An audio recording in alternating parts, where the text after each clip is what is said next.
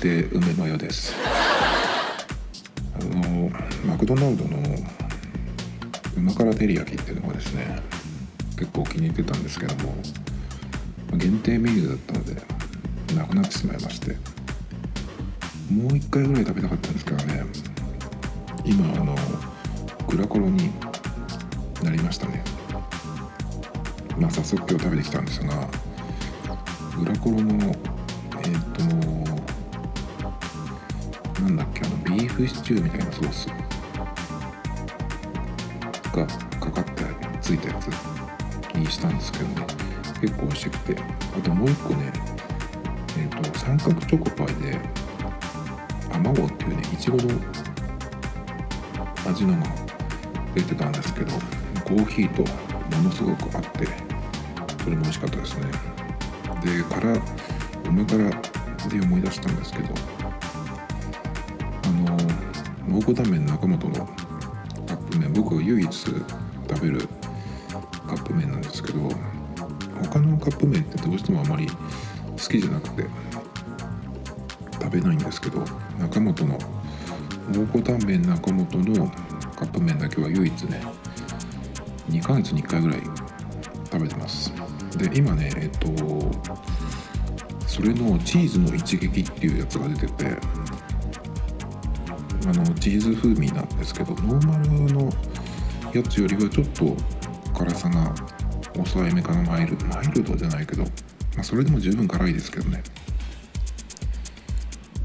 だけどあの結構僕それ普通の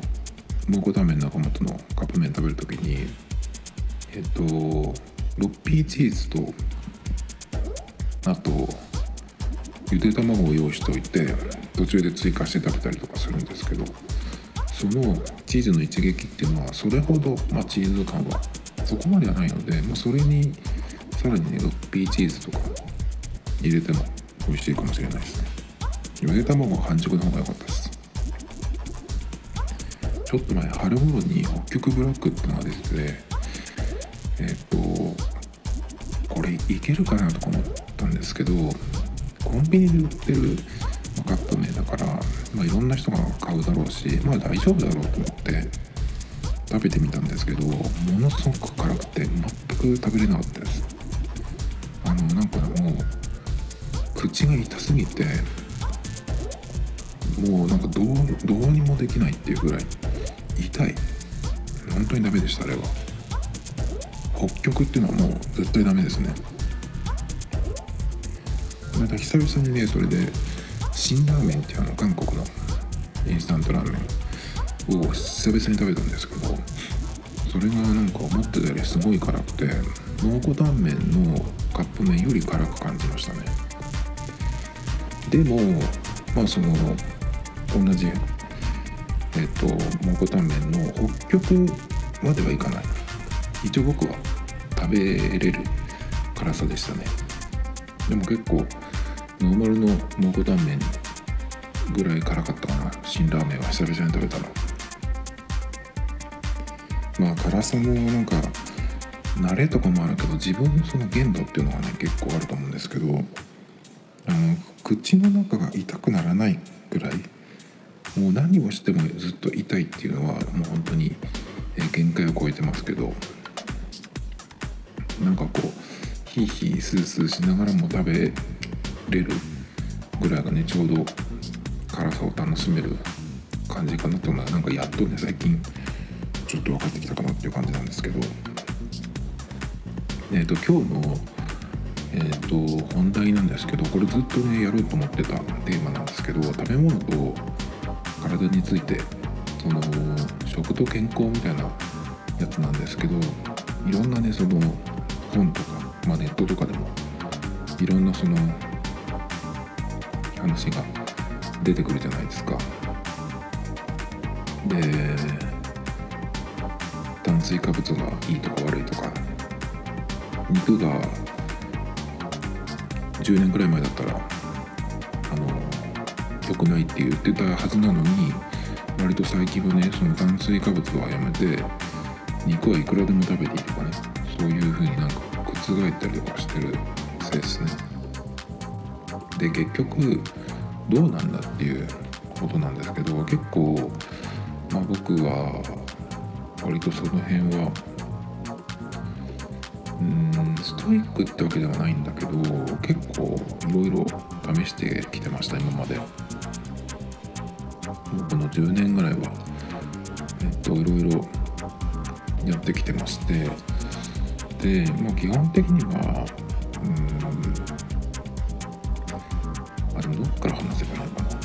一応僕の体型を言うと今175センチで体重は多分60キロちょうどくらいですね。これはえっとずっと変わってないかも。体型なんかは多分変わってないですね。ちょっとたまにその、え運動不足になると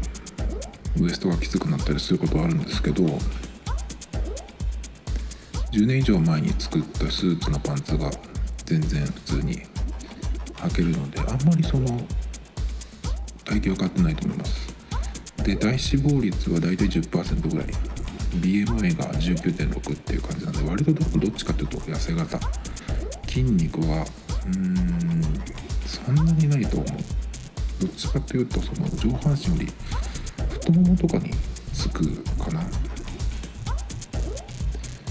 で結構ねまあさもうたまにランニングをやってますっていう話をするんですが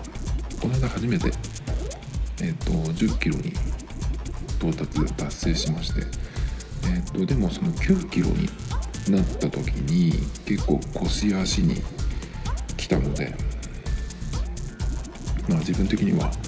今の体ではその辺が割とえっ、ー、と限度かなっていう感じですね。残り1キロまあ気合で走りましたけどだからもっとね鍛えれば楽に走れるようになってくるんですがまあ、そんな感じの体ででしてね。えっとまあその食べ物と、えー、健康とか体づくり何が良くて何がダメか何が正しいのかっていうのがね結構わからないと思うんですけどあ正直あの結論から言っちゃうとあの人によるというかこれ人によるって言っちゃうともう元も子ないんだけどあの目的によると思います。今までに結構いろいろ試したんですね。えっと炭水化物抜きっていうのも2年以上前にやりました。でその時はその代わりにねタンパク質を多くするっていう感じで毎日のようにね朝はえっと鶏の胸肉を塊で買ってきてでまとめて茹でてでそれをあの冷蔵庫に入れといてですね。えー、それとゆで卵と、まあ、野菜が何かあれば一緒に食べるっていうような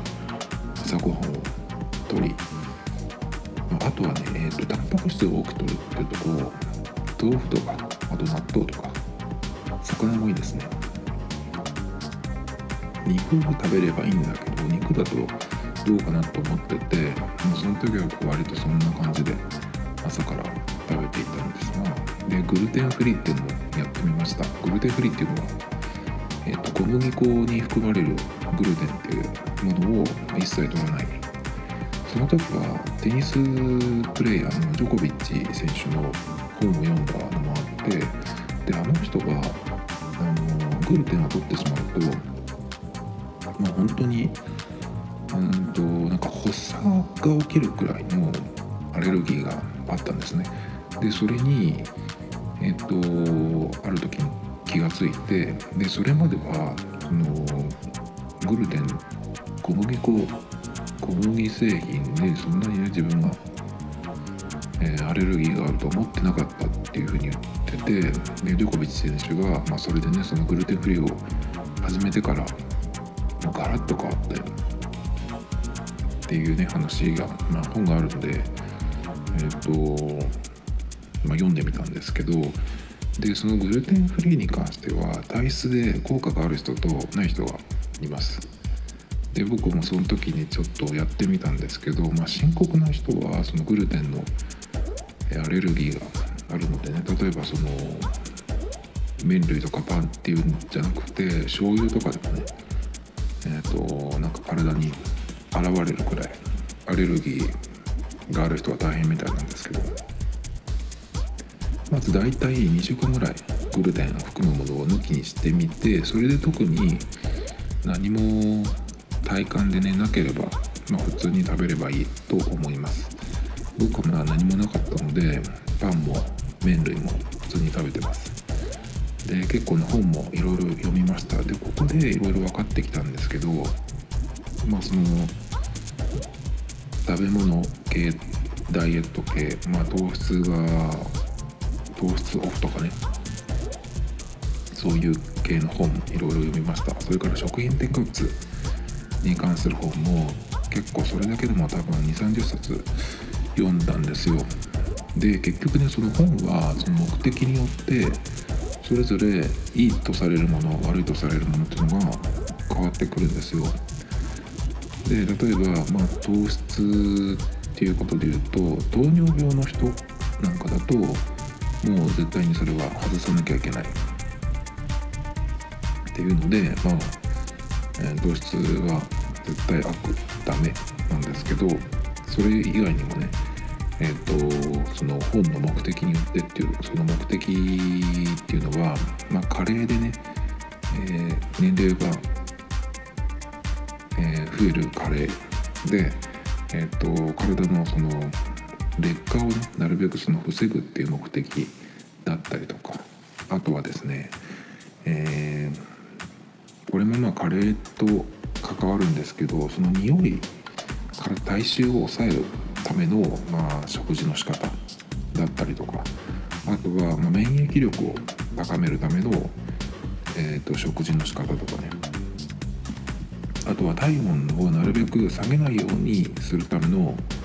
えー、食べ物の選び方食べ方あとは体を大きくするトレーニングしたりして大きくするための食べ方とかね、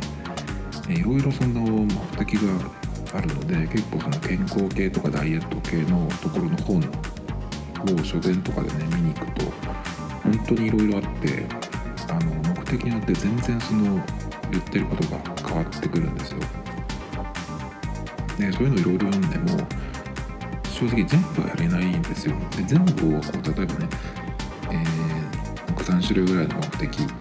のものでやろうと思ってもこっちの本ではいいって言われてるものでも別の本ではこれはダメっていうふうに言ってたりするので絶対そのなんかぶつかっちゃうんですよね例えばえっ、ー、と今だと割とその糖質炭水化物は、えー、避けた方がね太らないとかあと糖尿病のこともあるので、えー、避けた方がいいっていうのが割とその今のよく言われるものなんですけどだけどえっ、ー、と体を動かす激しい運動をするっていう習慣がある人にとっては炭水化物がない食生活だと体が動かせないので話にならなくなっちゃうんですね。もうまずそこで、えー、ぶつかるんですよ。それとかあと肉の話で言うと炭水化物抜きで炭水タンパク質をえー、中心に取りましょう。だから肉はいくら食べてもいいですっていう風本もあったりします。じゃあ肉を食べることでのうんデメリットって何かっていうと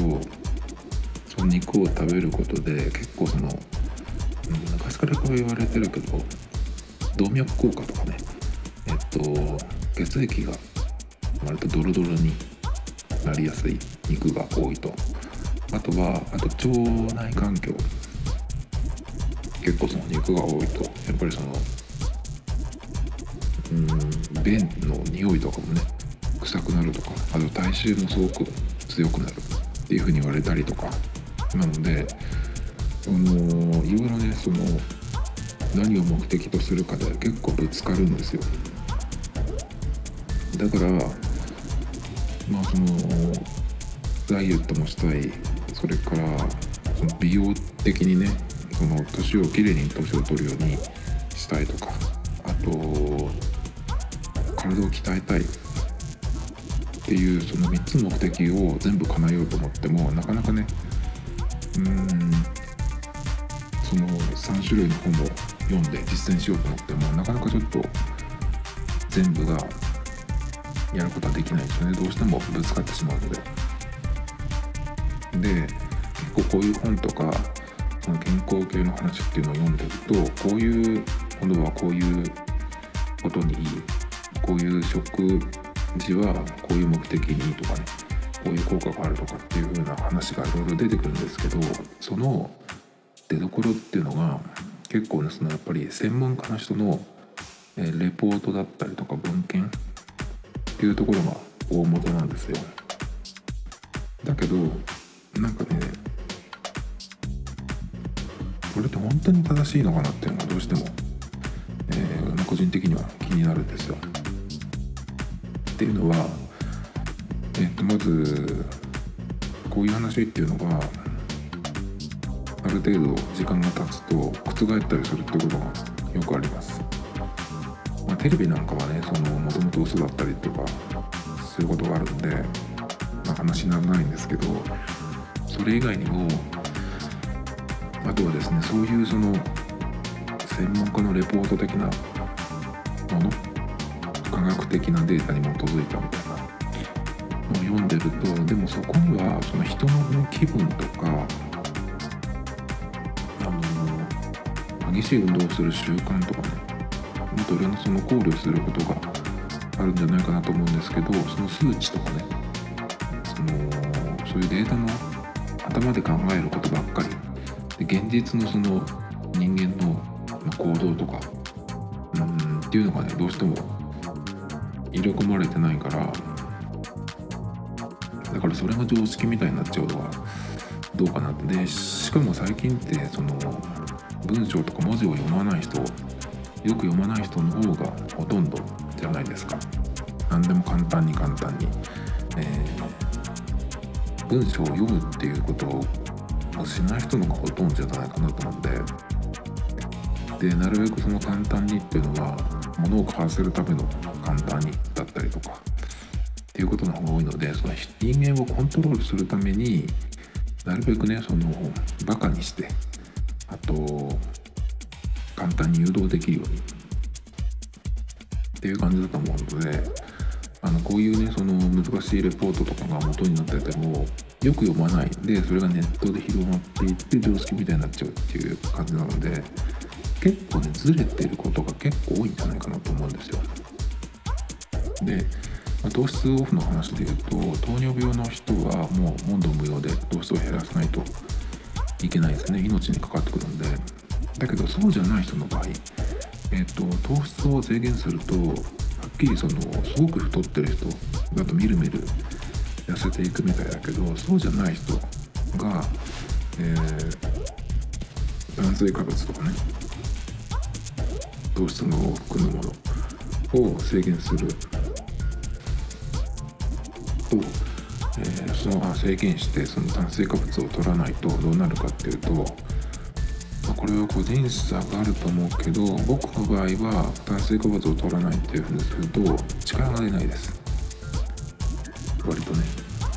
そうすると日々の活動に困るですね。支障が出てくるんですよ。その炭水化物抜きの、えー、食生活を試しにやった時にですね結構そういう感じでした。だからそれはちょっと僕に合わないと思って割と朝昼はしっかり食べるっていう風にしましたね。ででもこの炭水化物ねお昼にしっかり食べちゃうと結構眠くなるのでもし抜きにするんだったら朝はしっかり食べて昼はちょっと少なめにするとかねそれはいいと思う。あと僕の食べ方だと朝昼は今は何でも普通に食べるんだけど夜は炭水化物とかねご飯物とかは食べないようにしてます。っていうのはそれを、えっと、もうここ何年も何年どころじゃない10年以上やってるんですけどたまにねえっとご飯とか麺を夜に食べることはあるんですけど基本的には夜は炭水化物食べないです。っていうのはどういう考え方かっていうとまあ夜はもうえっと寝るだけだし特にエネルギーもいらないのでまあいらないんじゃないかっていう感じで。でもっと言うとその前えー、と炭水化物抜きとかを試してた時っていうのは朝昼は食べるけど夜は一切食べないっていう風にしてたこともありました。でそれが何でかっていうと,、えー、と朝と昼はやっぱりその活動するために必要なエネルギーが取らなきゃいけないからしっかり食べて。で夜はもう寝るだけだから、えー、いらないだろう。余分なねものを寝る前にね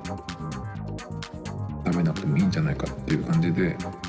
結構朝と昼だけ食べて夜はほぼ何も食べずっていう風にしてた時がありました。で正直お腹はねえー、かなくなってきたかな。だけど朝になるとすごいお腹すくんで朝から結構、えーとしっかり食べれるお腹すくのでかなりなんか昼ご飯みたいな朝ごはんを食べてたりしますね。朝からあの麻婆春雨作ったりとか汁なし担々麺食べたりとかね、えー、したりしてました。それもそれでどうかわかんないですけど。ちょっと極端ですかね。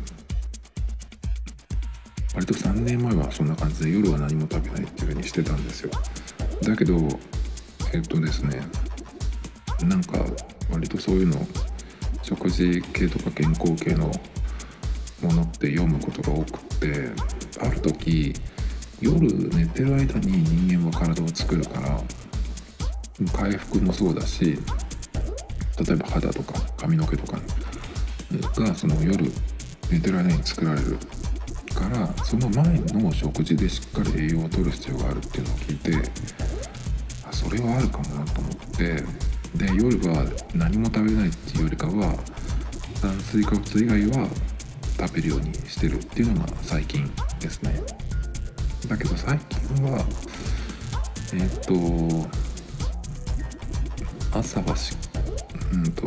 麺類とか食べないけどパンとかね、えー、卵とかまあ普通の朝ごはんは食べて昼はあんまり僕お腹が空かないんですよ普通に。動いてても。なので朝ごはんをだから7時とかに7時とか8時とかに食べてても12時1時で全然お腹が空かなくって。でそこで食べない。ですね。で夕方くらいになった時に、えー、ちょっとお腹が空いてきてまあパンとかを食べたりするんですけどここでね食べなくても、えー、いいんじゃないっていう時間になってくるんで4時とかになるとねもうちょっとすれば、えー、晩ご飯の時間になるんでもうなんか力が出ないくらお腹が空いて力が出ない手が震えるぐらいの空腹だったらさすがに食べますけど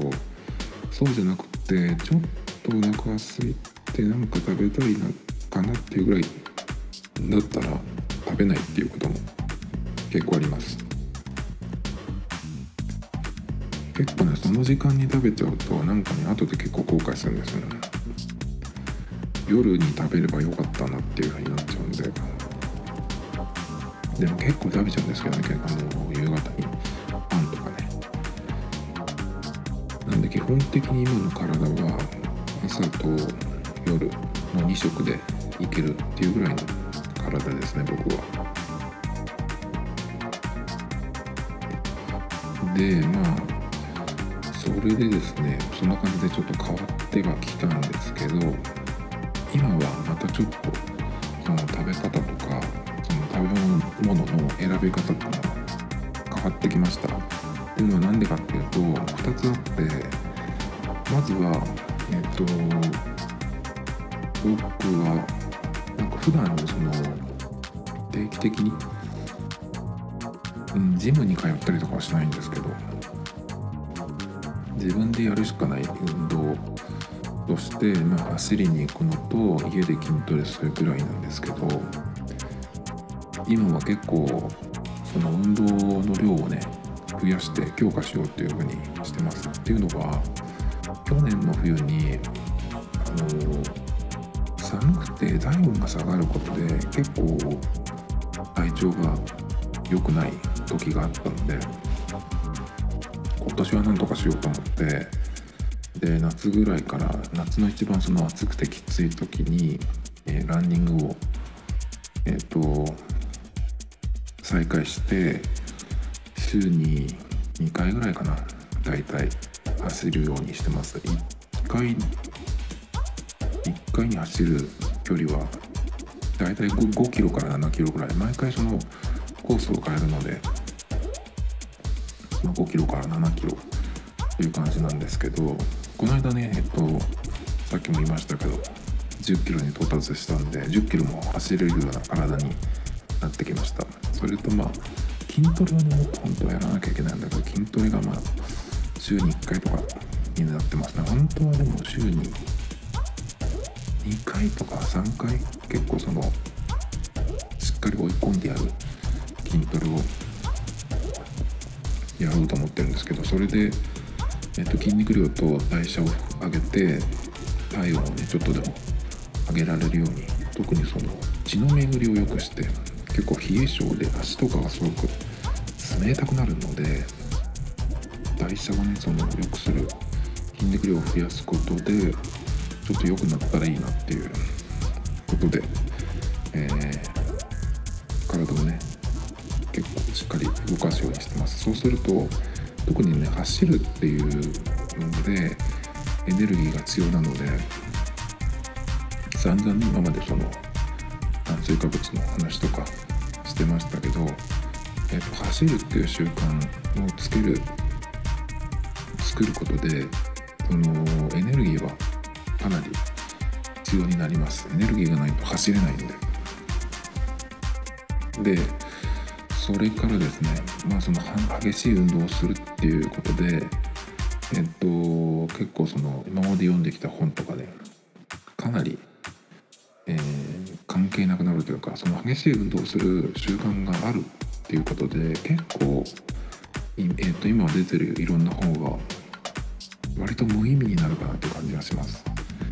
っていうのはしっかり食べないと走るっ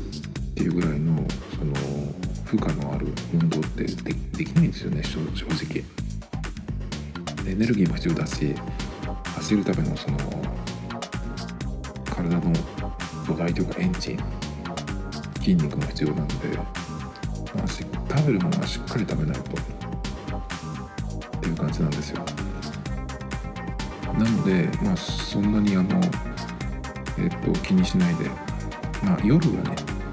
えー、炭水化物はそんなに食べないし量もそんなに食べないですけどしっかりね、え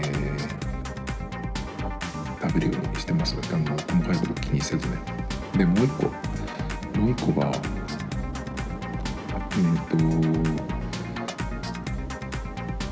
ヘルシーなものを選ぶよりかは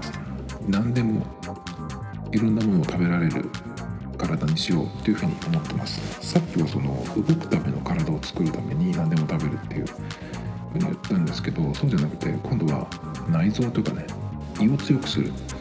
ためにえっ、ー、と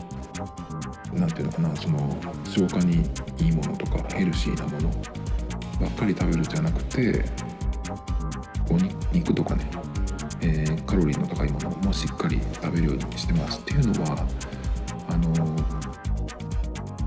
体に胃腸にその負担がかからない消化のいいものヘルシーなものって言われるものを中心に食べていくとどうなるかっていうと僕個人としては体が弱くなんじゃないかなと思うんですよ。で何でも食べられる体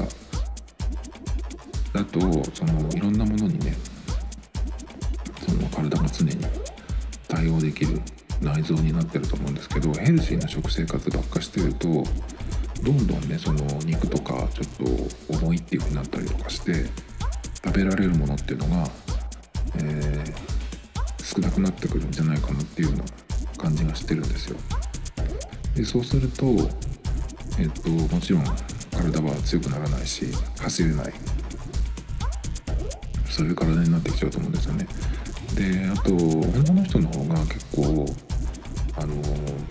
胃が強いっていう話を聞いたことがあってでなんでかっていうと結構男の人の場合はこれって決めたらそればっかり、えーと、食べ物にしても生活習慣とかいろんなねものがそのこれって決めたらずっとそればっかりやっていく自分のルーティンみたいなのをやっていく人が結構多いんだけど女の人の場合っていうのは食べ物に関してもいろんなものを食べるからそのいろんなものを食べられる体になってるだから胃が強いっていうのを聞いたことがあって結構ねそれは納得したんですよ。だから女の人の方が、まあ、長生きだしっていうそんな話だったんですけど結構ねだからそれは僕はあそうかもしれないって結構納得で。で食べれないともう動けなくなるし体もどんどん弱くなるんで常にねいろんなものを食べられるようにしておいてで食べたらしっかり動く。運動する習慣をつけておくっていうそうする方が割とそのどんどん年を取っていくことを考えると強くなれるのかなっていうふうにちょっと思ってます。お年寄りでもやっぱり食べれる人っていうのは強いしえっ、ー、と長生きして、え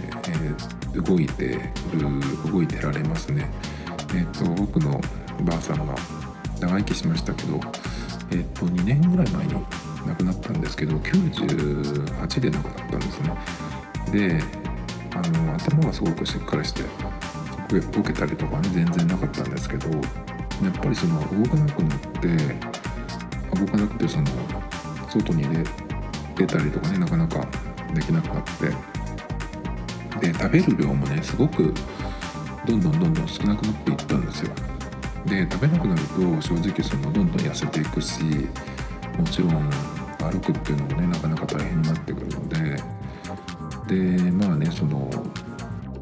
こう痩せていってっていう感じでまあ正直も寿命まで生きたっていう感じなんだけどやっぱりその食べなくなったっていうのがね結構やっぱり大きいんじゃないかなと思うんですよね。100歳くらいの人でもやっぱりえっと食べてる人はかりしてるし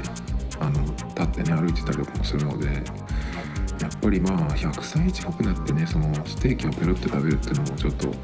難しいかもしれないんですけど、まあ、なるべくその肉でも何でも食べられる体でいるっていうのはね結構大事なのかなっていう気がしてます。なので、まあ、今のえっと食べ物の選び方はうんとまあ激しい運動走るっていう習慣のために、えー、しっかり食べる。それからえー、なんだろうな。特にこれはいいこれは悪いっていうふうに決めないで何でも食べれる何でも消化できるっていうその強い内臓内強い体を作るっていうね。筋肉的にも内臓的にも、ね強くするっていうのを目的にして、まあ、結局はだから何でも気にせず食べています。今はね。その代わりしっかり走るっていうのが今の、まあ、食べ物の選び方食べ方っていう感じですね。まあだからどういう体になりたいか。10年後20年後どういう風になってたいか。っていうことを考えて食べ物を選んでいくっていうのとあとはやっぱりそのなんかその病気した人とかも必ずお医者さんにね言われるのがあの僕は病気とかしたことないんですけど運動するっていうのが全ての問題の予防につながるっていうことをやっぱりどの医者もよく言うみたいなんで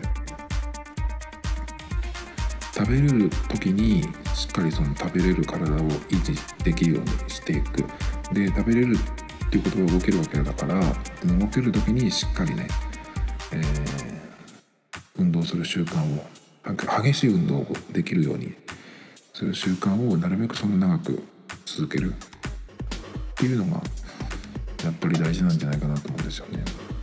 年で例えば70とかになってとてもじゃないけどもう走れないってなった時っていうのはちょっともう僕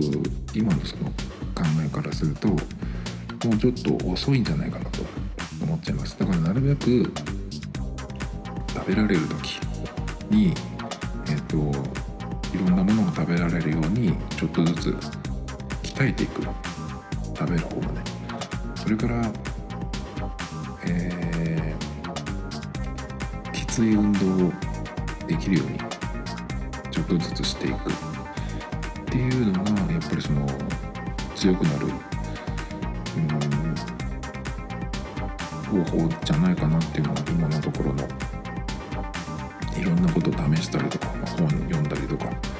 してきましたけどその上での、まあ、今のところの、えー、結論というかねそんな感じですね。まああとはだけど老化しないためにっていうのもね関してはあの、酸化した油を取れないのとあと食べ物だと砂糖をやめる。これはね結構大きいかなと思います。あの炭水化物糖質っていうと炭水化物も砂糖もそうなんだけど僕はこれを分けて考えていてどちらもその糖質っていうのはあの依存性があるのであのどうしてもそのまたね繰り返し食べたくなってしまうのがあるんですけどご飯とか麺とかパンの糖質と砂糖の糖質っていうのは僕は分けて考えていてえっ、ー、と特に白い砂糖はなるべくやめるようにしています。だからチョコレートとかもすごい好きだったんですけど最近は食べないようにしてますね。チョコレートをやめる一番の近道はチョコを食べてもいいんだけどカカオ70%以上のものにするのが一番いいですね。でカカオ 70%80%99% とかね結構えっ、とあるのでそういうのをちょっと食べ始めて。最初はね苦くて全然もう食べれないんですけど70%くらいのが食べれる、えー、ようにね慣れてくるとそうするともう普通のお菓子のミルクチョコレートとかね甘くてねとてもじゃないから食べれないです。そうなったらもうあのー、砂糖をやめれますよ。特にチョコレートに関しては、まあ、そのチョコの、えっと、栄養分とかね美味しさっていうのはなかなかその立てないっていうことがあっても、まあ、70%ぐらいのえっ、とカカオ70%ぐらいのチョコが食べれるようになったらね結構もう脱出できるとこまで来てるんでそこから始めるといいかなと思いますよね。結構この白い砂糖の、えー、やばさその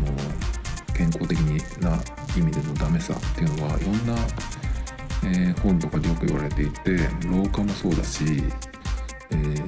肥満もそうだし免疫力っていうこともそうだし全てにおいてやっぱこの白い砂糖はやめた方がいい。